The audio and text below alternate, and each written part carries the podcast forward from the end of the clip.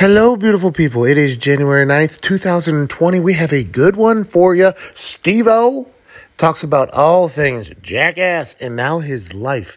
Sober, living, and a smart man who is living out his actual dreams. You'll enjoy that conversation. Also, Steve Smith Sr. from the NFL, formerly of the Ravens of the Carolina Panthers, talk about all things topical in the NFL. Plus, I break down some shit and talk with the boys about life. I can't thank you enough for choosing to listen to this show. I also can't thank our presenting sponsor enough, SeatGeek, the greatest ticket buying platform on planet Earth and that's right. If you're looking to buy a ticket on planet Earth or the moon, you need to utilize SeatGeek because SeatGeek scans all the other ticket buying platforms to make sure you're getting the best value for the best ticket available. And you won't get catfished either. The ticket that you buy is the ticket that you get. So you can shop with confidence right now. Use promo code PAT. You get $10 off your first ticket order. Wow. Promo code McAfee, that's M C A F E E, you get $20 off your first purchase.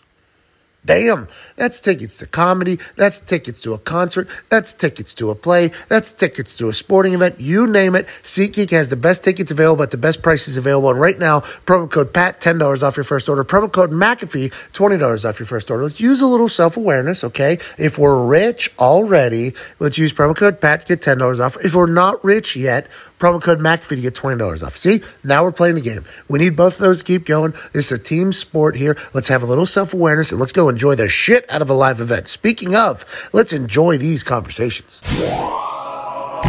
Joining us now is a man that is on NFL Network. Not only uh, was he on Thursday nights, you can find him on NFL AM uh, on the weekends at 9 a.m. on NFL Network. He was with the Panthers. He was with the Ravens. He's an absolute legend. Wide receiver, ice up son, Steve Smith Sr. Steve. Hey, what's going on, Pat? How you doing? I'm okay. I can't thank you enough for joining us. I love every time you're on television. I think every time you speak, greatness comes from it, and with a little edge, which I love. Oh, I appreciate it. You know, I don't think some people on social media don't think so. yeah, did you quit? Social media. Go ahead. Did you quit Twitter? We were trying to look for your Twitter. We couldn't find it. Did you quit? Don't, I let don't them. have it. Why? Uh, here's why. So he- he- here's a crust of it. Uh, my daughter. So I got four kids. Well, actually, I have two kids, two borderline young adults. Okay. And my daughter, who's 18, my little princess, she, we were on vacation and she was uh, scrolling through her phone and we're like, hey, we about to eat. So, you know, pay attention, put your phone down. And she's like, no, dad, you got to understand. I'm reading this. And she goes off, uh, she's my daughter, so she goes off on a tangent. Very shocker, I know. and she's talking about how the turkey legs at Disney are really ostrich legs. And I'm like, BJ. And my, my daughter's name is uh, Bailey Jordan, but she she we call her BJ. She goes, I said, really? She goes, Dad, I'm serious. I said, where did you read that? It's on Twitter. I said, all right, hundred bucks. It's not real. So we've been going to Disney for a long time. You know, we have we do the tours. So we text our tour guide that we we've been working with for 15 years, and she bet good. We shake on it. Then I say, hit the link that that's on Twitter. She hits it. She loses a hundred bucks. Okay. Right. Now she's looking at me and looking at my wife like, well, you knew it was fake because it was like something dot net. That was the address. Mhm. And I said, you can't believe everything on social media. Well, you knew that. And so my wife's like, you're not going to make her pay you, are you? I said, yeah, I am. and she's like, well, I don't have a hundred bucks. I said, well, technology. I know you got Venmo. Venmo me my money. and so she Venmoed me the hundred bucks and got mad. my wife gave me the mom look. You bet not take that money from your daughter, blah, you know, all that stuff. I said, all right, cool. I looked at her. I said, all right, I'll pay you back. I gave her half.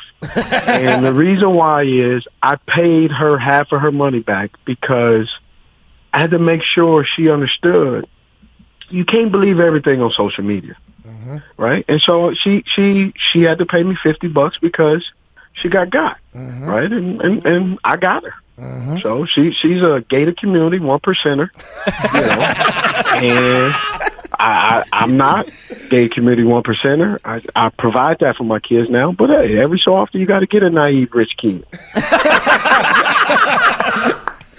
so you deleted your Twitter because of that? No, but basically I deleted it just because there's so many opinions. There's so many couch potato Thursday night football um, coaches. You got doctors now on Twitter talking about when a guy gets injured, what the what the recovery time is, and it's just and and you find yourself in between segments or after the show, you're looking at it. What are they saying? They don't deposit that direct deposit. Oh, they just comment. Steve, so now it's like I just do my job, whether people like it or comment.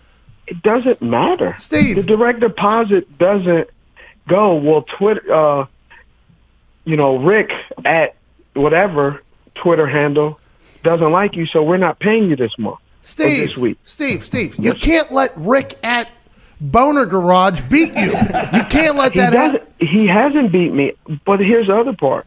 Now people, I like the privacy. I've started to kind of really get back into owning my privacy, and so I mm. enjoy people don't know where I'm at. Okay. People don't know where I'm vacationing. People don't know if I will be at the press conference today when the Panthers talk about the new coach because you're not hearing it from me. I enjoy a little bit of privacy, and it's actually been pretty. Uh, it's been pretty refreshing. Okay, well, I res- I respect that you earned the privacy. You've earned the like great coaching and teaching and parenting moment there with BJ. I love that. Let's talk about some ideas that we don't get to see from you on the internet. Matt Rhule was okay. just hired for the Carolina Panthers. Yes. Whether you're going to be at the press conference or not, he got seven years, sixty, sixty-two, sixty. oh, that's big money now. But in my eyes, this is a guy who's going to build this program because Tepper told him, hey, you got this for the long haul. I found my coach Noll, is what he said from the Steelers organization. Is Cam Newton going to be a part of those plans, you think, or is he going to rebuild, start from nothing with Christian McCaffrey, a couple of the pieces, and kind of build it his way? Do you think Cam Newton is there next year? Well, when you get seven years, $62 million, you already, you're, the owner and your contract and your position says – we're building in our way. Nobody's left over. The training staff gone. Strength coach gone. No one is really left over from that old regime with Ron Rivera. They've all moved over with Ron up in Washington. So you have a guy that's establishing, he gets to establish his personality, his business acumen, his coaching style, his assistants, his training staff, his, the way he wants to do uh, conditioning, strength. So all of that is being implemented by him. Is Cam Newton a part of that of this team moving forward? That is that, that's the elephant in the room. Uh-huh. Here's the real answer. At some point he will be, and at some point he will not be because he's a he's not a spring chicken. Cam is older. I, I believe he's going to his ninth or tenth year. So at some point, Cam Newton will no longer be the the quarterback for the Carolina Panthers over the next seven years. Just because if you look at what has gone on, how Cam plays, what his body has went through, he may not want to play into his 40s like a Tom Brady. So we don't really know. But I know there's there is going to be a lot of dialogue with the new head coach because he has to dialogue with dialogue with all the his current players that he has been he has inherited. And he has to have those decisions. And I've been there and I met with new management. Sometimes new management doesn't like you and you don't like new management. That's business. True. that's what happens and so we don't know what's going to transpire in those meetings. But based off what happens moving forward, we don't know it was either a good meeting or it didn't go as well as we all hoped. Uh, and, and so it's you know it's going to be up to the powers that be, and also how that you know first impression, this dating part goes. You know how before they get to third base, which is on the field. You know how does first and second base go? We don't know. I think the interesting thing that people don't think about a lot because of the video games, because of fantasy, is these are humans that have to interact with each other. Matt Rhule, and, mm, Matt Rhule, and Cam Newton are going to have to chat. Another thing that plays into this, though, and you know this about the business, if they let Cam Newton go, that saves them nineteen million dollars on the cap space. That is something I would assume that Matt Rhule has in the back of his mind. Assume that Tepper has in the back of his mind. If it isn't a perfect meeting, a perfect conversation going forward, they could probably say, "Hey, we could use that nineteen million to build up." Up around other places. I would like to see Cam Newton have to prove himself again to another staff because I think Cam Newton's the type of guy, if he's spite or has a little chip on his shoulder, can go out and dominate. A new staff, a new organization could be the thing that gets him back into the game. It's good for everybody when Cam Newton's dominating. There's nobody like him. Let's move forward. You played for Coach Harbaugh in Baltimore. You were a spark for the Baltimore Ravens when you signed there. Harbaugh was the first special teams coach that was really given a position of head coach in a long, long time. How do you think the the Harbaugh, the way Harbaugh has handled Baltimore, impacted Joe Judge's hire with the New York Giants being a special teams coordinator? That's funny you asked me that when I saw that. There's a lot of things that went in my head analytically in watching film. Joe Judge was the special teams coordinator, which they really have. They Matthew Slater mm-hmm. was remarkable, and they've had excellent special teams. However, one of the things, if I look at it as his resume, if he was a wide receivers coach other than Edelman, hell, you ain't done nothing since that.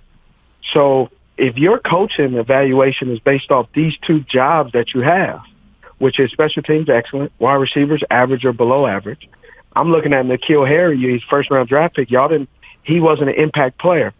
Uh, Brandon Hogan, he disappeared last year during the playoffs. That's why he was. They moved on from him, right? There's a number of wide receivers that they've had over the years that they have tried to homegrown that hasn't grown, right? And so, you know, they they they've got these these like a N'Keal Harry, these kind of guys that have baby roots. They plant them, and yet what have they gotten? Dwarf plants. They haven't gotten full grown fruit. The, the the fruit from them have has not bared.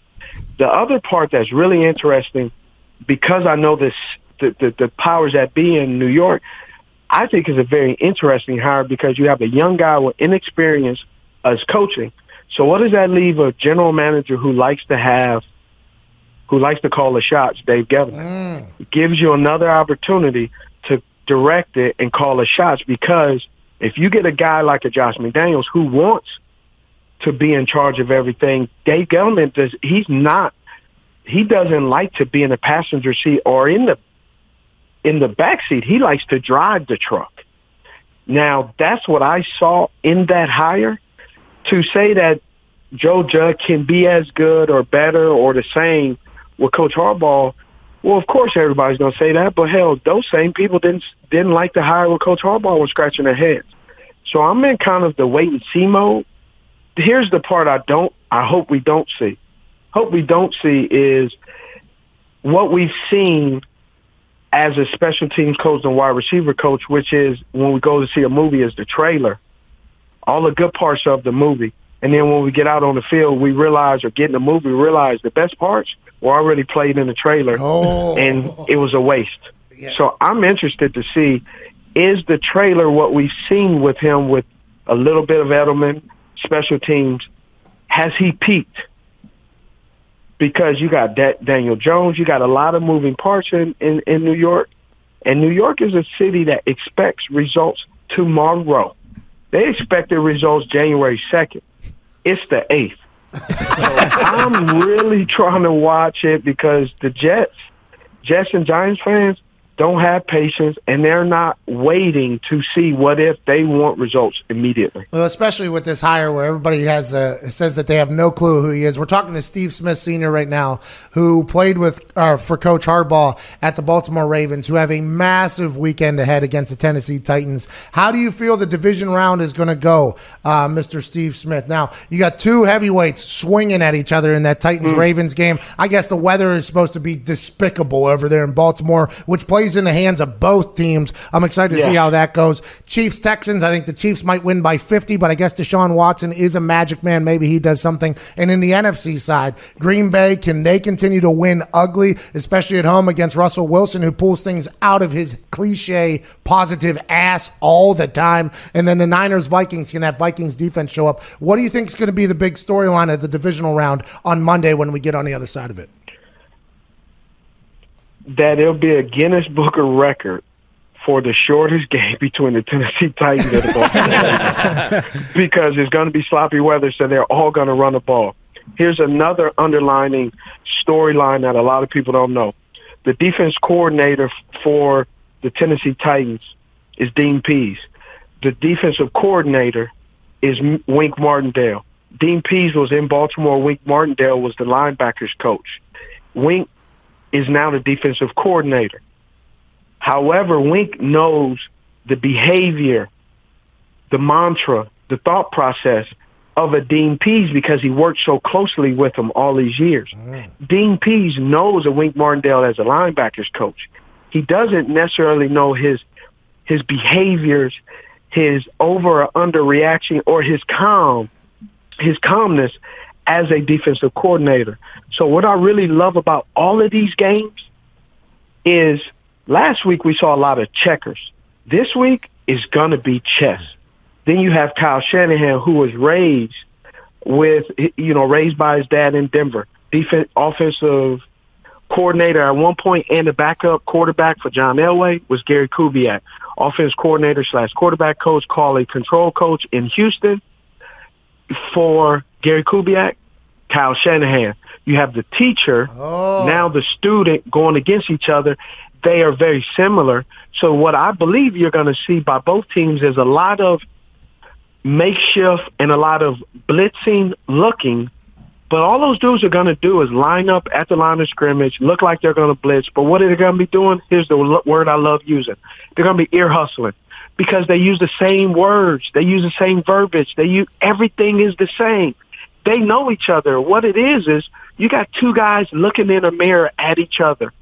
They may change up some words, same offense, same blocking scheme, same personnel, same MO, and same thing that all of them like to do, run the ball.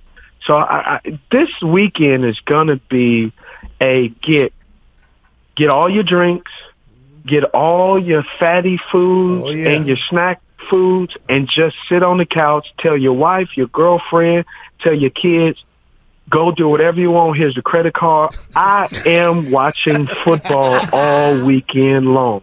Ah, you're damn right. And uh, Steve, I love watching you on TV. I appreciate Thank you. I appreciate you talking to football. I wish you would get back to Twitter so at Boner Garage could get a little take from you. But other than Hey, that, guess what? Yeah. Hey, now you know I'm, I'm I I love taking shots, and you're a guy that that loves giving them back. I went and looked when you were with the Colts Yeah, and how we played when I was playing, and me and you were playing. Unfortunately, you punted the ball to uh, Armanti Edwards, so I wasn't able to be back there. So your your um, your range and your average stayed up because a real Pro Bowler was not back there to bust open your average.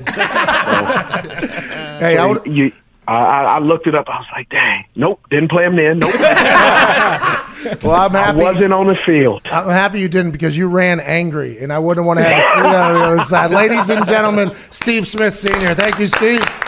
Appreciate it. Hey, you do a great job, bro. I mean, I, I love. I've, I've been listening to you when you was on Beat Bleacher.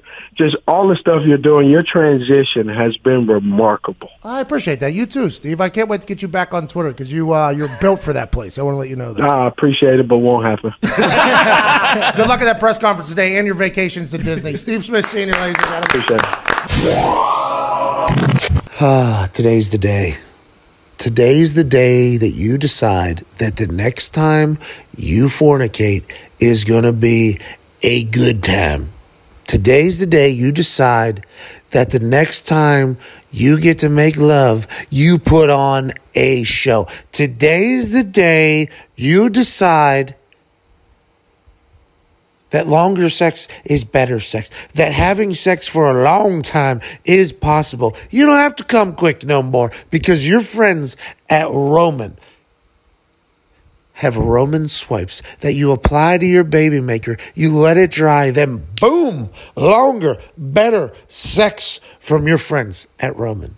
Not only does Roman supply, you know, premature ejaculation issue solvers like the Roman swipes that we're talking about right now, they also have erectile dysfunction stuff cold sore stuff, hair loss stuff, just an overall men's health brand to make you the best you possible. And right now, for those Roman swipes that I was referring to that have you have longer sex and better sex and put on a show, look like a superstar in the sack, get free two day shipping right now at getroman.com forward slash USA. And while you're there getting the free day, free two day shipping for the Roman swipes, go ahead and check out the rest of the website and see how we can make a better you for the year 2020. Handle the things that you might be too embarrassed to handle publicly in a nice, discreet fashion. The Roman swipes will show up at your doorstep, free two day shipping, in discreet packaging. Nobody will know what it is. It's so small it fits in your wallet. Pull it out right before you're about to pull it out, and then bam, better sex. Shout out to Roman, men's health, taking care of each and every single man on planet Earth.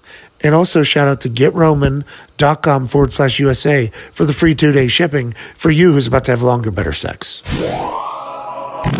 Let's get to it. About 35 minutes ago, a man who is by all accounts, the greatest football player of all time from Northern California went to Michigan, then ended up at the New England Patriots and has won six Super Bowls since. And for the last two decades has been a New England Patriot, has been the face of the franchise. And just this morning, he has led on to the fact that his days at Foxborough, his days in Gillette Stadium as a home player, his days representing New England are behind him. Zito, please put up the picture. His Tom Brady on his Instagram. By the way, Tom Brady, greatest of all time.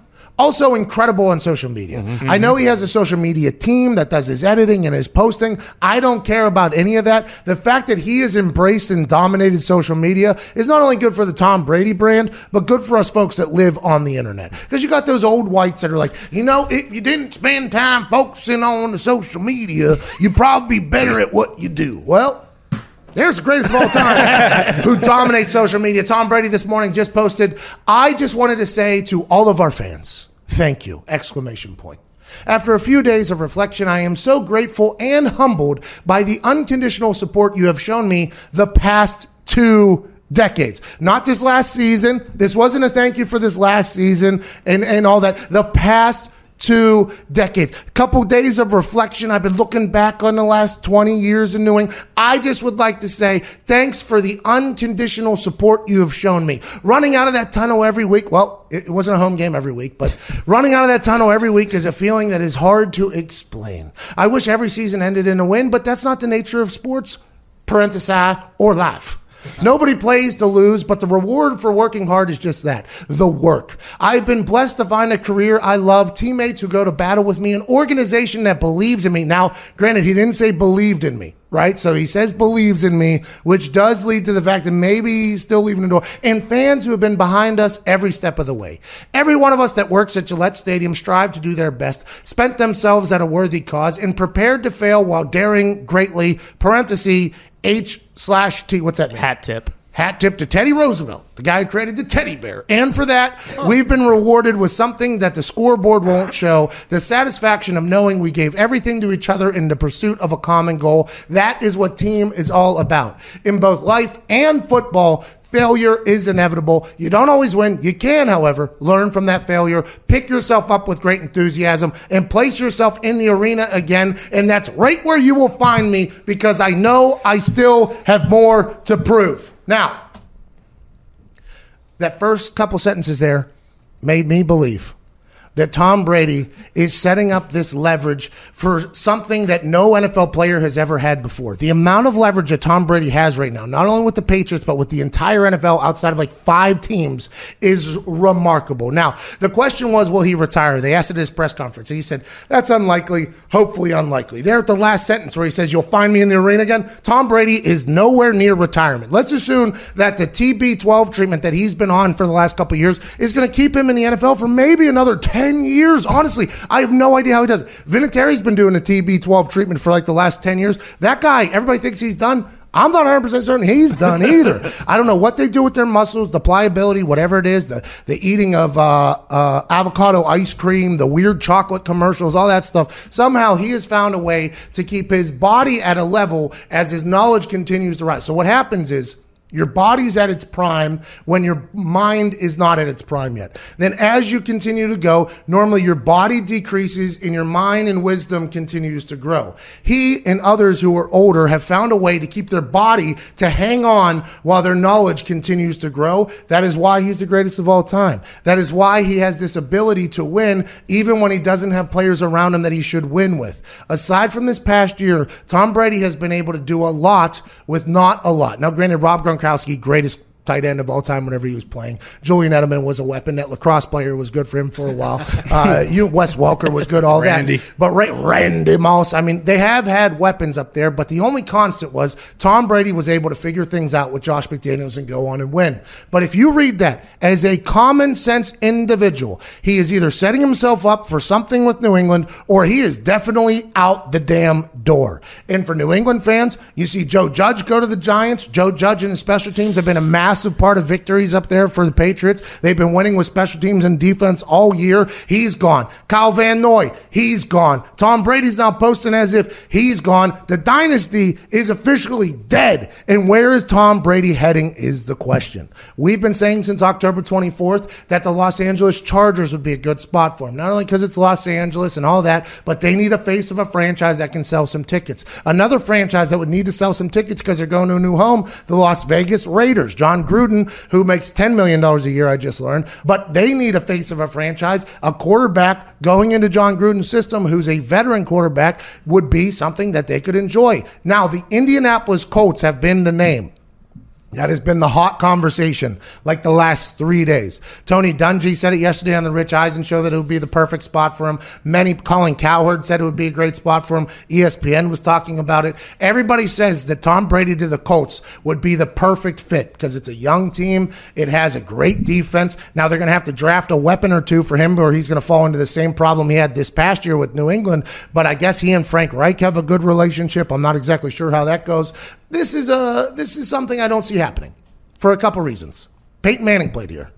Tom Brady, although Tom Brady and Peyton Manning are good friends, were some of the biggest rivals in the history of the NFL. Now, it, it was a friendly rivalry. They just played golf in Jim Nantz's backyard. That's on ESPN Plus. You can watch uh-huh. that. Very interesting that that's what they chose to do. I, I, I didn't understand it, but I enjoy the fact that they did it. I got a chance to, you know, see Jim Nantz's backyard, listen to those two play golf in full suits. It, it was very interesting, but good conversation. I just don't see him going to a place where Peyton Manning played. So that you take Denver Broncos off the table, you take the Colts off the table. But what everybody else is saying, Colts are a young team. They have a lot of money in the salary cap. You get another weapon or two. Tom Brady would like it. Indianapolis, great city to grow a family in. Tom and Gisele, the TB12 treatment would do well here. The thing that isn't being talked about is Tom Brady is hated in this city. Hated hate, hate, not respected for how good he is, like you should. Tom Brady is despised here because Indianapolis was not a football town before Peyton Manning got here. This was a basketball town. This was an Indianapolis 500 town. The Colts were kind of just a thing that happened whenever the the owner took the Mayflowers and drove them to Indianapolis in the middle of the night. There wasn't a lot of success here with the Colts. And to be honest, the Pacers did have success. The Indianapolis 500 brought 300, 400,000 people to the city every single year. So the Colts were a nothing team basically in Indianapolis until Peyton Manning got here.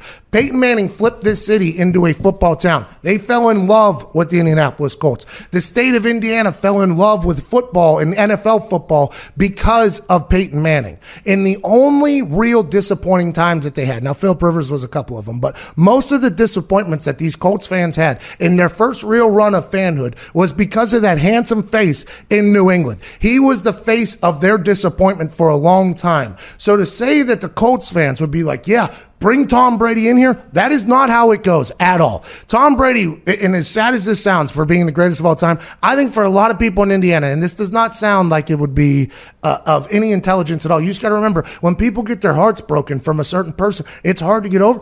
I don't think Tom Brady, his first couple months in Indianapolis, would be like a celebration. I, I don't think there's a parade if he comes here. I don't think there's people picketing like, oh, please come to Indianapolis. Instead, I think it's complete opposite. They're like, go anywhere but here. God, we don't even care if you stay in New England. Just don't go here. But that all changes as soon as he throws the touchdown. That all changes as soon as he embraces the city. That all changes as soon as Tom Brady does what Tom Brady normally does, and that's win at all costs. That's literally what he does. And as soon as you win a couple games, the city will be behind you, just like they were behind the Colts and Peyton Manning whenever they won a little bit. But I don't know if this city and most cities are begging for Tom Brady to come, but I do know that the franchises behind closed doors are all begging for Tom Brady to come. When these when these rumors come out for the Colts and stuff like that, I like to read the comments underneath, get pulse of the nation. We don't need him at the coach. A lot of uh, rather, a lot of I'd rather go zero and sixteen than have Tom Brady as our quarterback. That's, by the way, whenever your only disappointment in your fanhood for a sport, right? Let's say, like for the Pittsburgh Steelers, it's like eight generations of fans. Green Bay Packers, like seven generations, eight generations of fans. You're talking about father was a fan, my grandpa was a fan, blah, blah, blah. For the Colts, it isn't like that. Like a lot of people are first generation fans, mm-hmm. second generation fans, because the team only came in 86 or whatever, 84, 87, somewhere in there. So you only got first generation fans. So whenever your first disappointment really is from a person that is directly linked to the team that pissed you off the most. I mean, it's going to be hard to get over that for a lot of Colts fans, but soon as he throws a touchdown, as soon as they rattle off a couple games, and afterwards he goes, ah, "We're just getting to work here. We're, we're moving forward with his handsome face, and he'll probably donate a, another hospital and all that stuff." Like there's a, as soon as that happens, it's good. But the thought to Colts fans that Tom Brady's gonna could potentially be the quarterback here is not one where they're like, "Yeah," they're like, "Get him." The hell out of Indiana. Get, no way. Don't. Hey, it's a flyover state for you, pal. Just keep that jet going over to Los Angeles or Las Vegas. We don't want you here, which is very interesting because Tom Brady's going to have a new home. Where's it going to be? We do not know. He's nowhere near retirement. That Instagram post this morning says that. And that's why social media is absolutely beautiful because there's no middleman. There's nothing like that. Tom Brady's message right there was calculated. Tom, message, uh, Tom Brady's message right there was cerebral. And Tom Brady's message right there set him up for the best leverage possibly in the history of an NFL player. It's interesting because he just talked about how like he's not nostalgic. He doesn't, and that's exactly what that post was, or at least like the first two paragraphs. Yeah. Is like Oh, just yeah. thinking about everything. Like he, that's exactly what he was doing was being nostalgic. He's laying on ten million dollars of cash. Whatever. you know, the last two days with his head up over his thing, avocado ice cream being brought into him by Gisele. His kids jumping on him and kissing him on the mouth, and he's sitting there. and, You know what? We did good the last twenty years for these people. These New England people. We did good for them, and they've been nice to me. You know, and that whole. BS Deflategate thing happened. Can I get some more avocado ice cream? when that whole BS Deflategate thing happened, they were on my side. They didn't let me fall. I appreciate them for that. That time to move on. I think that is potentially what happened. Every word in there was calculated. Oh. Every single one of those words. Every single thing was cerebral there because he doesn't want to close the door on the Patriots because you don't know what the Patriots are going to offer him. What if he gets a say in roster control? Be huge. He What, should. What if he gets a say, which I don't think any player ever has? I mean, Peyton Manning could cut somebody if he wanted to. Peyton Manning could pick somebody up if he wanted to. If you were in with Peyton Manning on the offensive side of the ball and he trusted you, you would have a job on the team. Just like if he didn't trust you and didn't like you, you would not have a, uh, a spot on the team. What if that is what he's looking for? Like, all right, I want a part of roster control, at least on the offensive side. I would like to be a part of that. That's probably what he's setting himself up for. But is Bill Belichick going to let that happen? Is Bill Belichick going to let Tom Brady get roster control on the offensive side? Is Tom Brady going to have a chance to, you know, have a say in who gets what whenever he's talking about his offense that had looked bad this last year? That'll be interesting because everything he's saying, he's getting the fans on his side for it. Because in a PR case, if you win the mob, you win Rome. And in this case, Tom Brady's going to have to. I don't think he has to win him over anymore. Eh? Right? now, way. granted, Boston Connor here has been saying, well, as long as we have Bill Belichick, I don't care. So this feels as if this is Tom trying to win over the Patriots fans to be like, hey, I'm about to go ask for something that not a lot of players have had. You're either with me or not. And if I don't get it, I'm gone. Bill doesn't seem like the type of guy to give up control. No. Yeah, but if he loses McDaniels, don't Hold you on, think though. that? Hold on, though. Just like Jerry Jones. Jerry Jones spent all of the cash that he made from whatever oil or whatever it was on the Dallas Cowboys, built them up to be the most lucrative franchise in all of sport.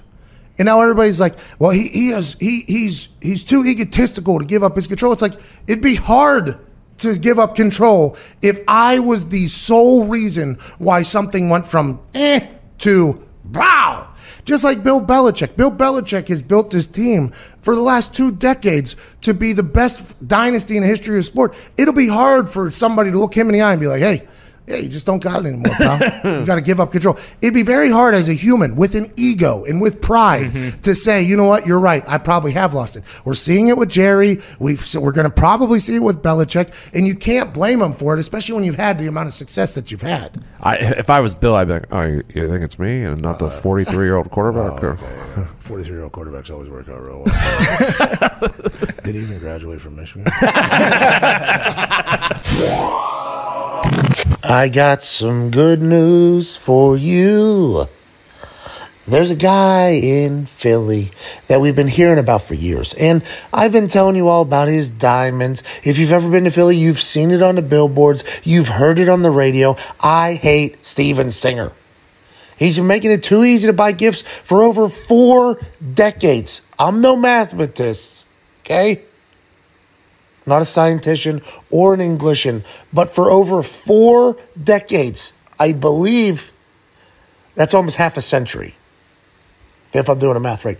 This man has been making buying gifts easy for almost half a century. I know we just made it through Christmas and New Year's, but Valentine's Day is right around the corner. It's on deck. And you're probably thinking, I'll just get her some flowers again. But flowers die and end up in a trash can within a week normally. Give her a gift that lasts as long as your beautiful love will. A real 24 karat gold dipped rose from Steven Singer Jewelers. Picture this. A real long stem rose preserved and dipped in 24 karat pure gold. This real rose will last forever and ever and comes with a lifetime guarantee shipped for free in a beautiful gift box with your own personalized message of love. These roses won't wilt or die. They don't need water and will remind her each and every day of the amount of love that you have for her. If this is your first Valentine's Day, Steven's signature red rose is a classic and it's only 59 bucks. Go online to IHateStevenSinger.com, I H A T E S T E V E N S I N G E R.com. Click on the roses and become a hero this Valentine's Day. That's IHateStevenSinger.com. Steven Singer Jewelers, one place, one price, one dream, making your life easy and making you look like a romantic hero. 24 karat gold dipped roses that last forever. On Valentine's Day, get ahead of the game, prepare, look like a hero. I hate Steven Singer.com. There's a chance that Tom Brady and McDaniels end up somewhere that would like to hire a coach by Saturday. That particular team is the Cleveland Browns. the Cleveland Browns are looking to hire their next coach by Saturday. I guess they've interviewed a bunch of people. They're interviewing McDaniels soon. They're doing all this stuff. And Greenberg this morning said, if you believe in Baker Mayfield long term, a good idea would be to have him sit behind Tom Brady to learn from Tom Brady and also have Tom have those weapons. OBJ, Jarvis Landry, the big tight end that got punished by catching jugs machines whenever Hue Jackson was there. They got two good running backs. An offensive line that is definitely unsettled, but you can figure that out in the draft and things of that nature. A defense that not only has a maniac Myles Garrett coming back, but a lot of weapons on that side of the ball. Tom Brady being their quarterback, willing them to win, showing a great sign of leadership, telling them how to work, how to show up every day and prep. Josh McDaniels bringing in a mentality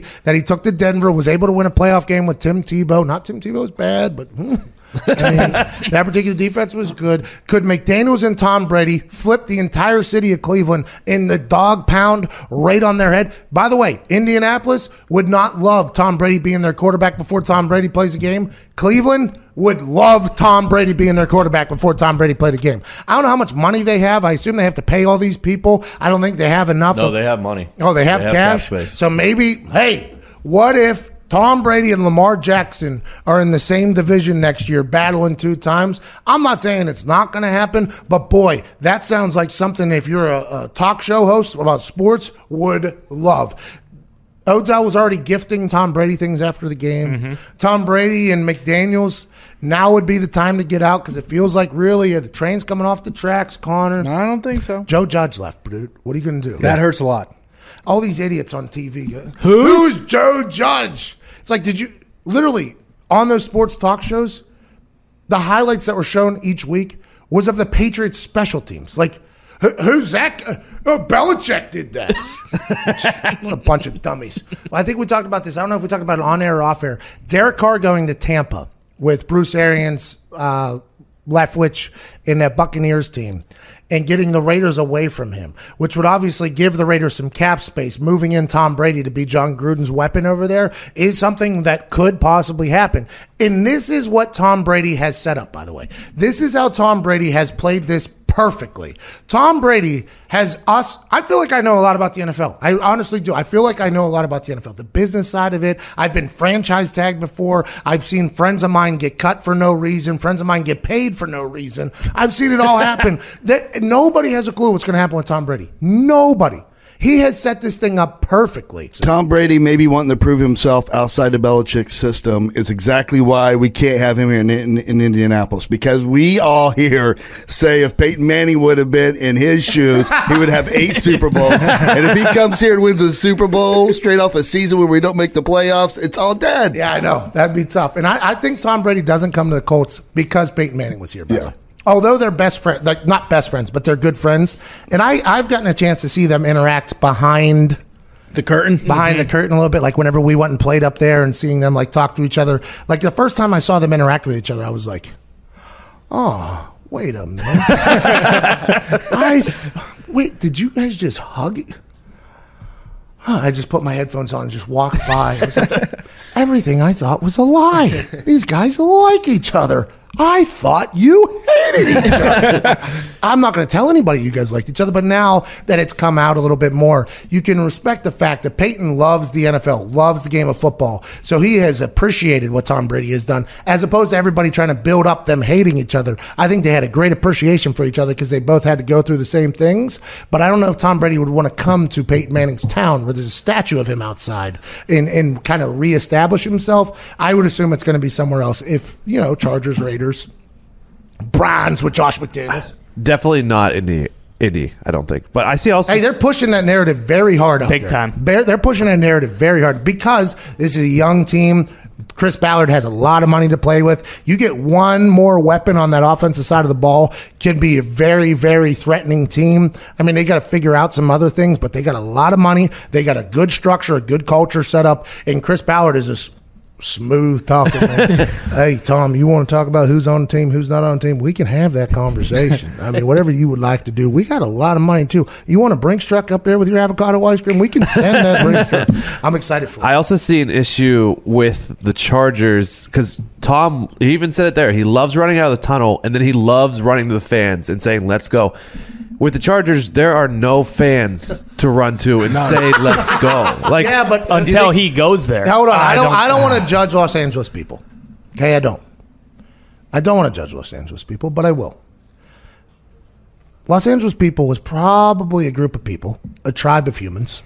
But A, they're all relocated, right? Mm-hmm. Everybody's people from their hometown that want to go make it in the world of modeling or acting all go to LA, going to chase the dream. Everybody's happy for them when they go to. Everybody's like, oh, she's going off to LA. Oh, he's going off to LA. Oh, he's a comedian. Where's he go? Oh, he's going to LA. Oh, he's going to do so well. There's seven million comedians out there, seven million actors and actresses. There's all these people out there. But all these people that go out there, I think they do have a common trait that they enjoy happiness.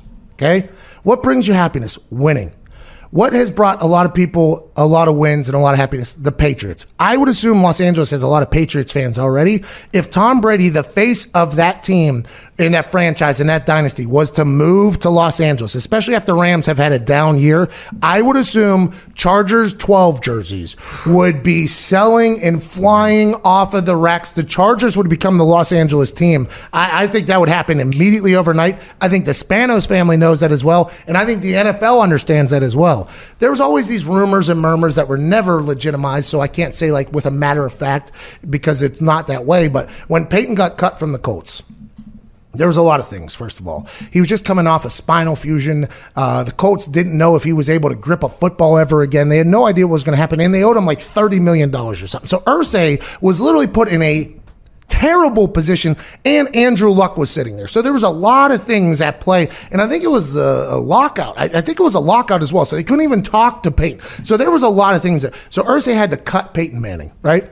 He cuts Peyton Manning. Peyton Manning's a free agent for the first time in a long time with his choosing. Uh, there was rumors that the Titans were giving him a percentage of the team. There was there was all these rumors, and then there was always these murmurs that the NFL wanted Peyton to go to the Rams because they were going to Los Angeles and they wanted Peyton Manning, the face of the NFL at the time, to be the quarterback of the new team in Los Angeles because they could bring a fan base, they could bring some wins, and really launch this team in Los Angeles where everybody has always expected a team to go back to, but they finally go back with a guy. I would assume those same murmurs are happening that the NFL would want Tom Brady to go to the Chargers because the NFL and everybody saw that the Chargers couldn't even sell out an MLS stadium this year. I mean, uh, Zlatan Ibrahimovic was selling out that stadium mm-hmm. more than the Chargers were in America in the NFL. That is not something the NFL wants. They're going to have to do something with that Chargers franchise if they want to turn it around both from a public standpoint and a team standpoint. And I think having the greatest of all time there is obviously a way to do that. But boy, they're going to have to hand the Brinks truck to him too. Yeah, if they big time. Have to because three times that year in a small that small stadium, the Gre- the Packers, the Steelers, and the Raiders.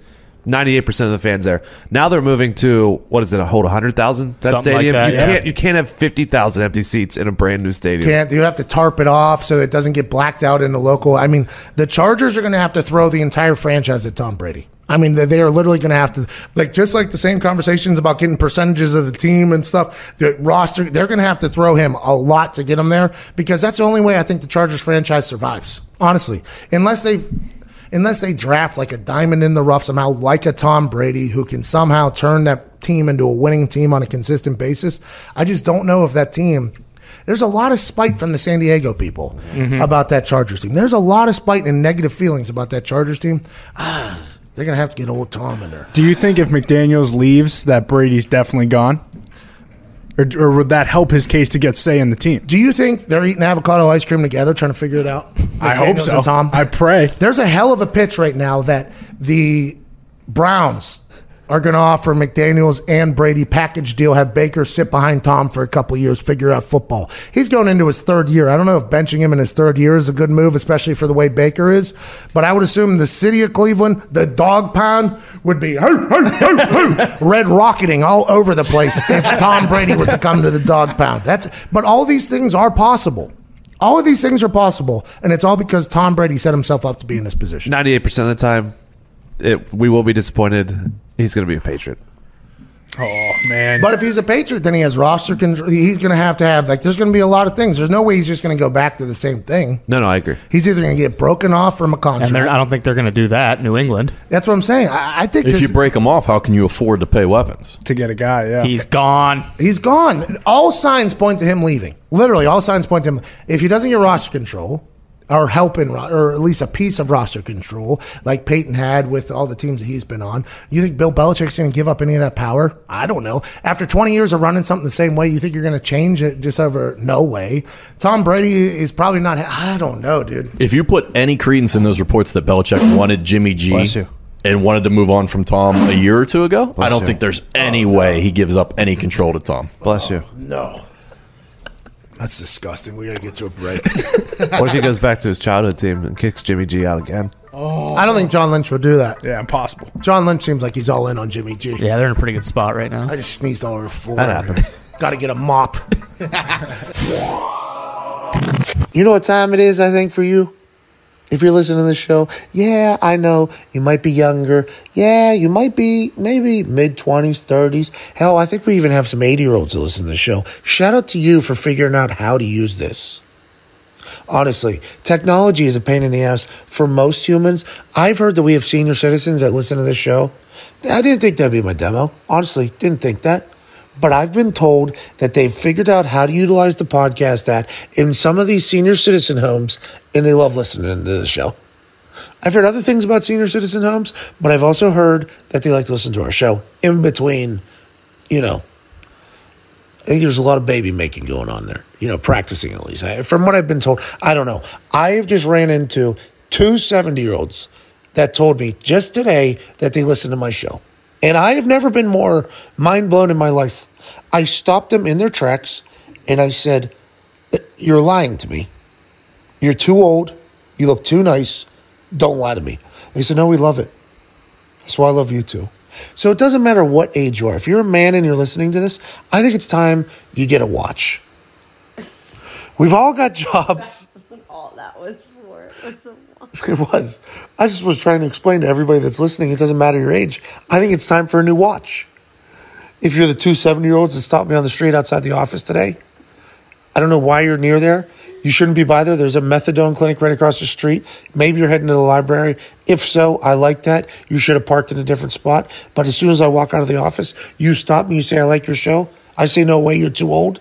You say, yes, we love it. I say, thank you. now we've heard it twice. Yeah, but I just want to let you know it doesn't matter your age. Now's the time to get a watch. If you're going to get a watch, you need to get a watch from Vincero.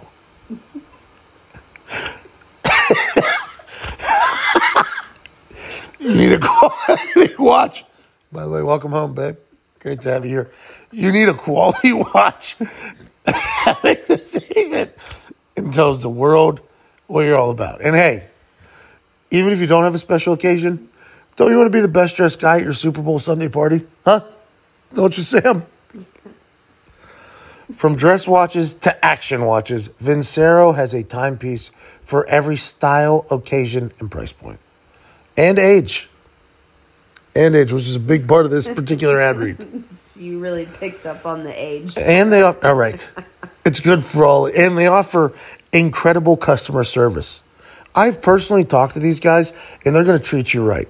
They're a small independent company, and they do everything in house. They are so focused on treating their customers right because they have a great quality product that deserves to be treated in a quality fashion to the above quality humans that buy them For all ages. For all ages. Because you're listening to this podcast and because we're partners, they're offering a great discount. So head over to vincerowatches.com. That's V I N C E R O watches.com forward slash Pat and use code PAT15. This deal is too good to pass up. Use my code PAT15 for your discount. It's a great discount. I'm not exactly sure what exactly the discount is, but it is a great discount. I'm assuming it's 15% off because it says PAT15 as the promo code, but it's a good discount. It's a great discount. PAT15 at vincerowatches.com forward slash. Will you relax? I'm getting a watch. Okay? Good. What time is it? I don't know because I don't have a watch. But if I was good at vincerowatches.com forward slash Pat and use code PAT15, I would get a great discount. This deal is too good to pass up. They are great watches. They send them to the office. They look beautiful. Okay. There's an action one. There's a classic one. An action? Yeah, yeah. If you need to get fit and get moving and all that shit. Mm-hmm. Perfect. That might be the best ad read of all time, to be honest with you. Back to the show. Joining us now is a Peruvian dog uh, named Wendy, who is absolutely beautiful and one of the nicest dogs I've ever seen. She's kind of a little bit weary about Boston Connor on the couch right now, and a man who is a legend no matter where he goes. Ladies and gentlemen, Mr. Steve-O. Attaboy! Uh, Steve, okay, you're in town. You got two shows uh, tonight and tomorrow at the Helium Comedy Club. Right. It's actually two sh- yeah, two shows tonight and two shows tomorrow night. It's stand up comedy here in Indianapolis. Uh-huh. And also next week you're in Chicago, I believe. at the Chicago Improv in like a suburb of Chicago. So, Yeah, well, it's in but yeah, area. it's gonna be great, man. Okay, you've been doing stand up now for how long? Uh, I'm in my tenth year of consistent touring. Okay, so what was the decision to go from being this legend on television? I'm 32 years old. A lot of the guys in here around my same age, we grew up in the jackass era. I mean, you and the boys were literally a part of our life. Uh, very thankful for it. By the way, thanks for everything you did. Well, thank you, man. Thanks for sacrificing your body. As uh, you know, an attention whore, I, I appreciate that. That's uh, all I ever wanted. You had our attention, but what was the move to go be a stand up comedy? You're like, you know what? I have a lot of Uh, great stories that people want to hear it. Yeah, the uh, the first time I did it, it was completely unintentional. I had been invited to perform a stunt at a comedy club in August of 2006, and uh, I, I I agreed to do it. Gave no thought whatsoever as to what I would do. And uh, here I showed up at this comedy club in Hollywood, and I walked in, and I was like, "Okay, so what am I gonna do?" And I just kind of observed what was happening, and I, I just thought if I tried stand-up comedy, that would be like the craziest, most terrifying stunt, you know. And so I just decided, you know what, I'm gonna get on that stage, and I'm gonna do stand. That's my stunt. And uh, you know, waiting for my turn to get on stage, I had like you know, a little bit of time to think of like a few things that might get a laugh saying, and, and I could not have been on stage for more than three minutes. But the experience I had was that people were rooting for me. They were excited to see me. They wanted to have a good time. I got a few laughs, and uh, you know, I was just like, dude, I'm gonna do this, you know. And I scheduled my return before I left that night, and um, you know, I, I had like uh, I did it a few times, and I bombed a, a few times because when, when I came when I came back for the you know I scheduled my turn. I came back. I, I was all jazz. I, I sat down. I wrote like uh, a little set. I, I, I actually got some laughs, and then I was like, okay, I did that, and I and I had like a buddy film it. I did that. Okay, cool. And so then. I I didn't come back to like work on the same material was my crucial error. Oh yeah, new I- stuff. I'm bored. Every time, every time, every time I get there, and, and so I had a really good experience the second time I did it. Then the third time, and by the way, I was completely on drugs this whole time. So the third time uh, I came back, I was just like, "Oh man, I'm just good at this. Whatever. I don't need to prepare." And got on stage without having prepared material, and and, and it was the worst experience. And then I had that happen again. And so I, I, I sort of went away from it, and uh, it was after I got sober. Um, that I actually dove into it. Now it's been ten years, and and you, you you nailed it, man. Like uh, the way I approached stand up from the start was uh, just uh, storytelling. You know, I've had such like legitimately insane experiences and wild stories. Yeah. That like there's plenty of material, but as I've done it over the last ten years, my worlds have converged where uh, now it's fully multimedia. The show I'm doing, it's called the Bucket List Tour, and uh, like I, I just went after these stunts that I never particularly thought I was gonna do, like really gnarly stuff. And uh, Like no- what, what? What is something that in Steve-O's mind would be like? You know what? I, I don't think I would even do. Like, because honestly, from watching you, Right. I feel like you're one of the humans that we have uh, in existence that would do anything. Hey, yeah, right, I do. I'm, I'm glad you asked. Yeah. have you said no to something?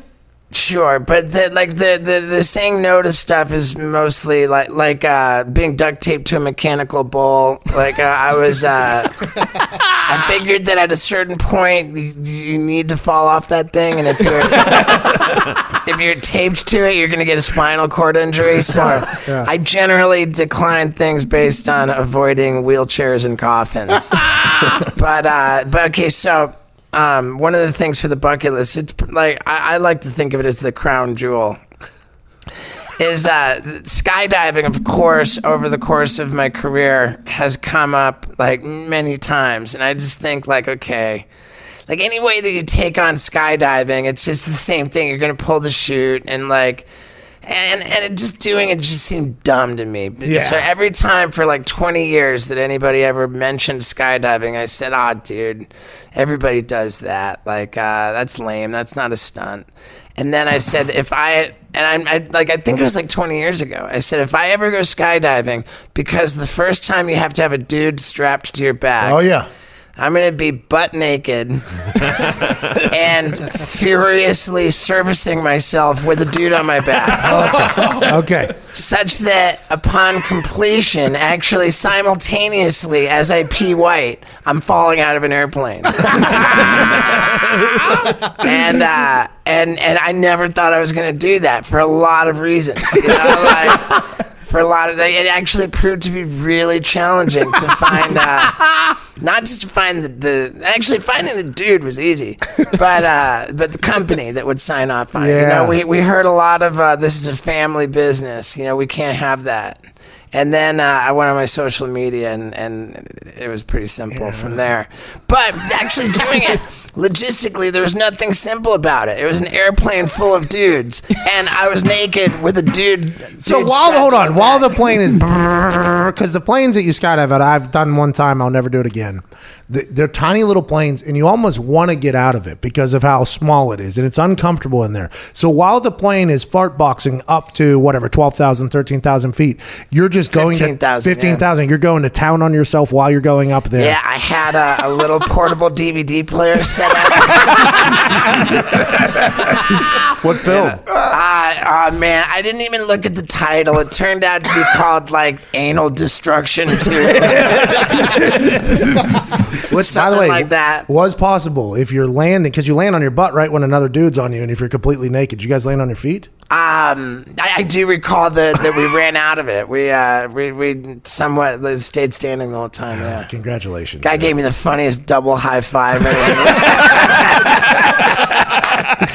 but uh, but yeah, and not a drop landed in the plane. It was a completely success in that, in, uh, in that regard. So so skyjacking is is one of them. um, there was uh, and what else? Like, but the oldest idea that I have of all of them was um based on a joke that I heard in seventh grade, which was, "What is the definition of macho?" Okay. A man who jogs home from his own vasectomy. and, uh, and I just I just never forgot that joke because I always wanted to be macho. So I wrote an idea called the vasectomy Olympics, and uh, it, it was um, it was pretty dope. I went. Uh, It was like pretty I, dope. I, I came out of the uh, This is your stand up, by the way? What you, you just tell the stories of them or you actually well, do these? the, the, I did the, the act is about these absurd stunts, the, where the ideas came from, like the implications on my relationship of going through with them. Yeah. Uh, like it's it's so it's an act about these stunts and how like it sort of feels like a race against the clock because I'm in this terrible situation. I'm Steve-O in my 40s. Let's talk about that. You are Right. Steve-O in your 40s. I know it's a jam. And hold on though. In Jackass 4, we had a big celebration whenever it came out that there's another Jackass coming.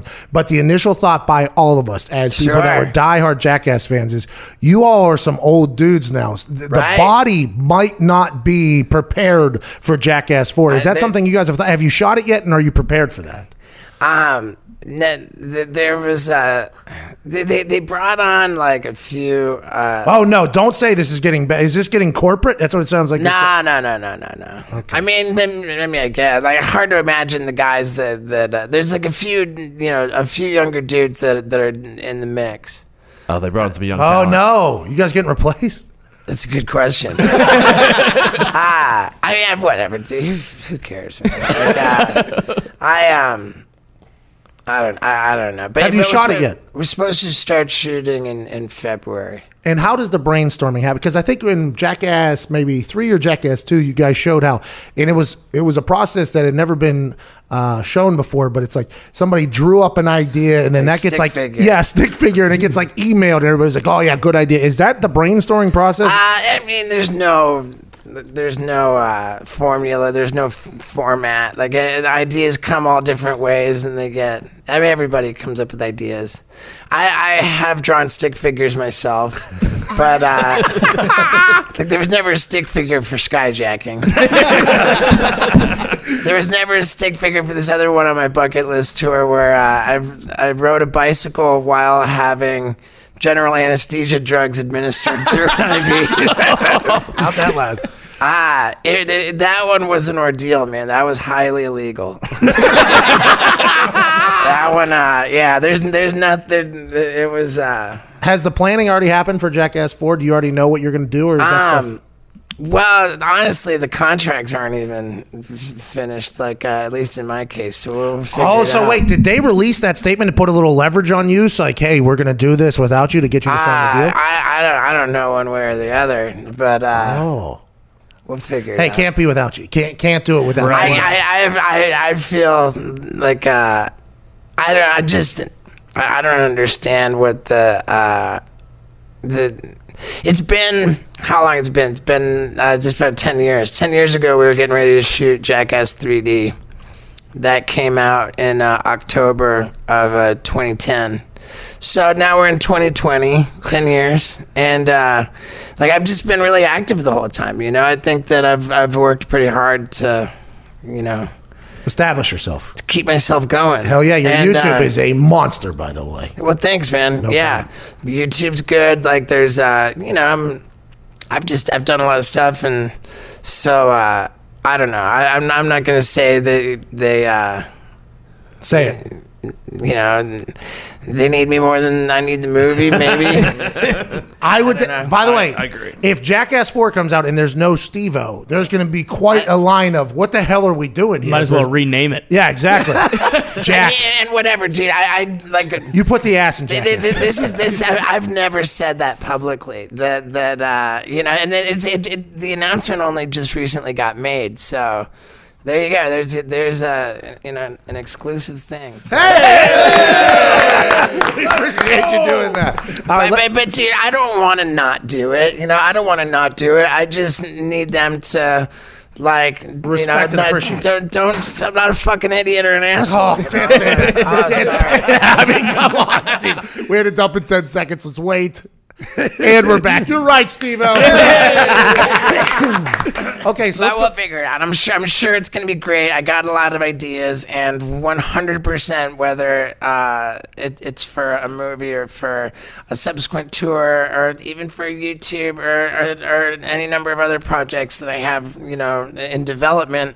I'm gonna do every idea on my list, and and uh, I'm confident that my ideas are pretty strong. Listen, you talked down about yourself for a long time about how you're an attention seeking this and all Yeah, that I stuff. And I want to let you know, though, like we appreciate it. There, has to be Well, humans thanks, like dude. you in the world. And I think you started as a clown. Is that accurate? I was a circus clown, yeah. And and you know, let me let me uh, qualify the statement that I'm an attention whore. I don't even necessarily consider that talking down. okay, good. Because when you get right down to it, and uh, you know, as commodities go in in in the world.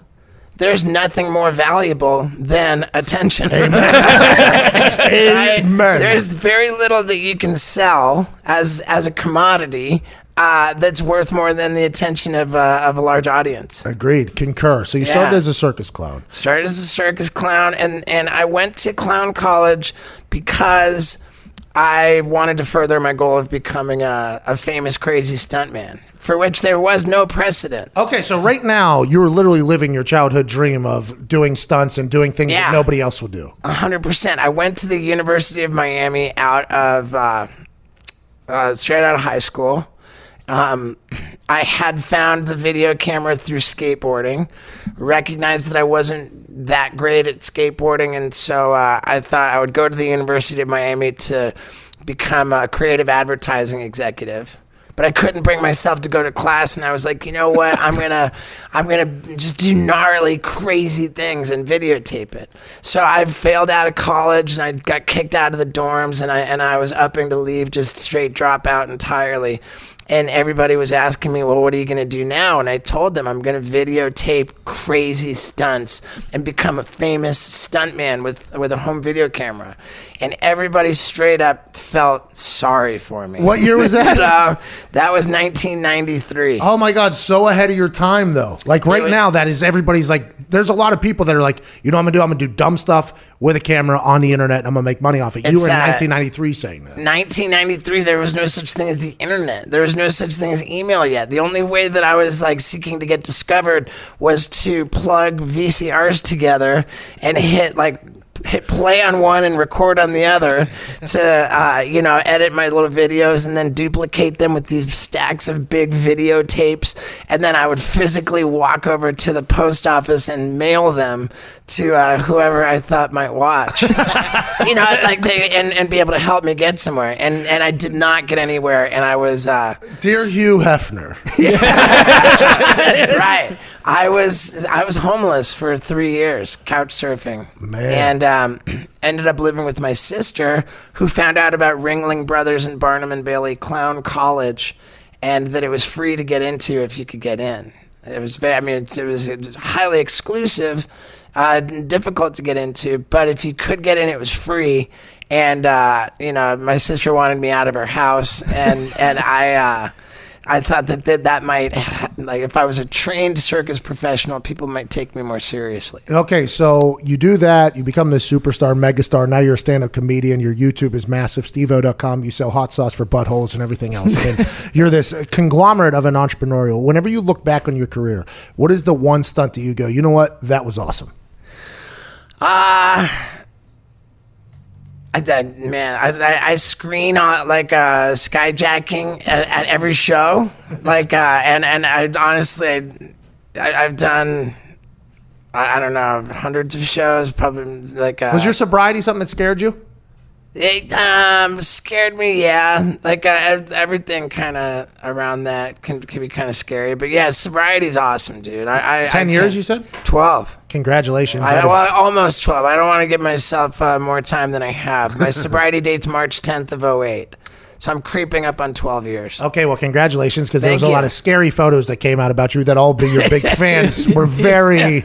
By the way, It was worse than just photos. It was, it was, it was bad. There was a whole YouTube special. It- yeah, it was bad, and I could not be more grateful for how bad it got because, like, with alcoholism and drug addiction, that's something that you don't want to dabble in, you Yeah. know, because that would be the worst. If, if you just had alcoholism and drug addiction, like, just a little bit, just enough to, like, interfere with your relationships and, and, and, and just ruin your, your, everything productivity you know like stop you from accomplishing anything. And then the years just slip through your fingers because you have alcoholism just kinda but not so bad that it's gotta stop you know then Yeah. like years turn into decades and then you're like where'd my life go? Like that happens to a lot of people and in my case it was so stark. It was just so drastically terrible that i had to do something about it and because that was the case here i'm 12 years in and i've been like super productive. Like i said i've been pretty productive for uh, for this whole period of sobriety and uh, now I, you know, like I'm not missing out. Like uh, I'm doing what I want to be doing. Steve O! That's awesome, man. We got like a minute and a half left. And All right. I mean, uh, when we heard you were coming in here, uh, Diggs just brought in a staple gun. I'm like, I don't think that's the right thing. I don't know if that's how it, is. Everywhere you go, do people just expect you to do dumb things? Not dumb. I'm sorry, massively. no, I mean, hey, dude. Like, uh, I, I, I'm, I'm comfortable calling it dumb things, and uh, you know what I get more than people trying to get me to do silly stunts, and this is uh, completely fascinating to me. Like, the what I get the most is dudes saying, "Man, is there any way I could get you to kick me in the nuts?" like, honestly, like, like dudes. I, I have zero doubt whatsoever that I have been asked by more dudes to kick them in the nuts than any man who's ever lived in the in the history of the universe. Hey! Congratulations to you for that. I might have kicked more nuts too. See him at Helium Comedy Club tonight and tomorrow in Indianapolis, in Chicago or the suburbs of Chicago next week. Chicago Improv next weekend. You guys are, are champions, man. And, and and what a hero of Indianapolis, Pat McAfee. Oh, Jesus. so it's McAfee. Have some Oh, respect. McAfee. We'll see you next week. Feel Good Fridays, beautiful. This is it. you did. This has been the Pat Mac McAfee show. McAfee. Hey, you're a legend, dude. What a day. Well, that's it for today. I can't thank you enough for listening. If you enjoyed the show, go ahead and, uh, you know, maybe tell a friend. Say, hey, you should listen to the Pat McAfee Show 2.0. You can find them on Spotify or Apple or where all podcasts are. And if you didn't like it, like, hey, just act like it never happened. Just don't tell anybody anything. That'd be nice. Hope you have the best Thursday of your entire life. We're back mañana with a massive giveaway tomorrow. Massive giveaway. Massive. Be a friend, tell a friend. Ty Schmidt, play some independent music.